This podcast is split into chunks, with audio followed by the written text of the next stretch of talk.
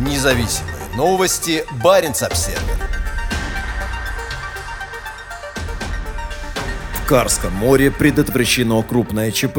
В российской морской спасательной службе назвали беспрецедентную операцию по снятию с прибрежных камней и буксировке двух барж с нефтепродуктами крайне тяжелой из-за стремительного нарастания льда на их конструкциях. Теперь экологическая организация Белона призывает запретить транспортировку мазута в Арктике в зимний период. Существовала реальная угроза экологической катастрофы, сопоставимой с чрезвычайным происшествием под Норильском. Такую формулировку использовали в Федеральном агентстве морского и речного транспорта, сообщая о ранее незаявленном происшествии с двумя баржами с нефтепродуктами, севшими на камни у северо-западной оконечности острова Вайгач 24 ноября прошлого года. В общей сложности на баржах было 7 тысяч тонн дизельного топлива и 170 тонн керосина. Обе баржи буксировал морской буксир ПАК, базирующегося в Якутии Ленского объединенного морского пароходства.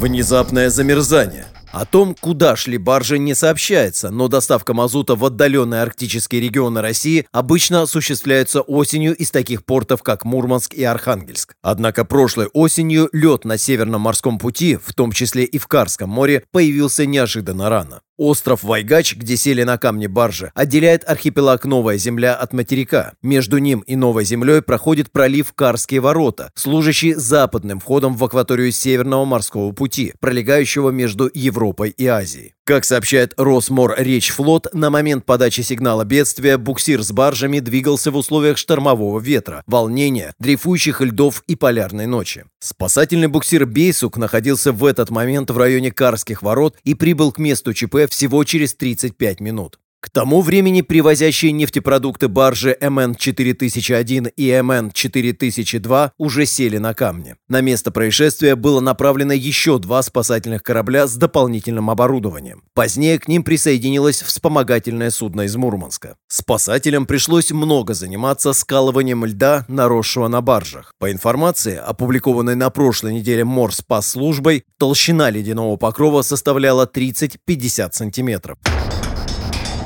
Два месяца в тени. Непонятно, почему с момента аварии до обнародования информации прошло почти два месяца. Одной из причин может быть то, что спасенные баржи на прошлой неделе были доставлены в Северодвинск на Белом море и опасность разлива миновала. О прибытии барж в Северодвинск сообщила местная газета «Северный рабочий». Спасательная операция была очень сложной, и экипажам спасательных судов приходилось работать круглосуточно, чтобы избежать крупного разлива нефти в уязвимой морской среде Арктики. Стаскивать баржи с камней было признано небезопасным, поскольку это наверняка бы привело к дополнительным и масштабным повреждениям корпусов барж и гарантированному разливу нефтепродуктов, заявили в спасательной службе. Работа осложнялась ограниченными глубинами, ветром, волнением, подвижкой ледяных полей, температурами до минус 20 градусов градусов и значительным обледенением барж. Спасателям пришлось вручную откалывать лед для доступа к горловинам и иным технологическим конструкциям и снижения общего веса барж. Водолазный осмотр показал, что на обеих баржах пробиты балластные танки. На место прибыли два танкера, на которые было перегружено около 5000 тонн дизельного топлива. Обе баржи были сняты с камней в декабре. После дополнительных водолазных осмотров был составлен план буксировки барж в безопасный порт. Буксировка проходила в крайне тяжелых ледовых условиях. Суда неоднократно застревали в плотных льдах, толщина которых местами доходила до одного метра. Во время буксировки по восточной части Баренцева моря и Белому морю в Северодвинск под Архангельском экипажам приходилось бороться с быстрым обледенением палубы. По мнению спасательной службы, благодаря грамотным и слаженным действиям морских спасателей экологическую катастрофу в российской арктической зоне удалось предотвратить.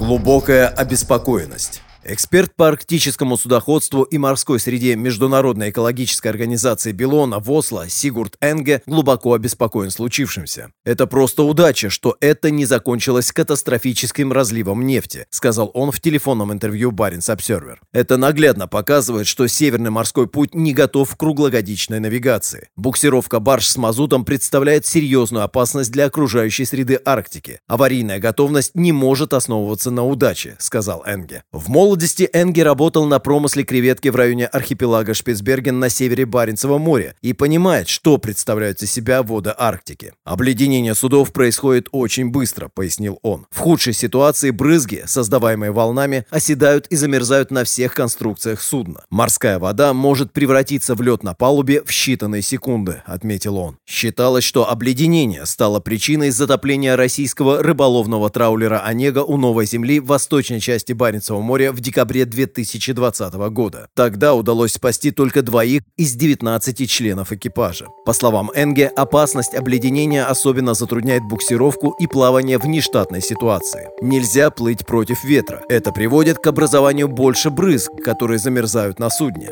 Мы в Белоне настоятельно рекомендуем ввести запрет на буксировку барж с мазутом в ледяных водах, особенно в полярную ночь, заявил Энге. Это просто слишком рискованно. Независимые новости. Барин обседный.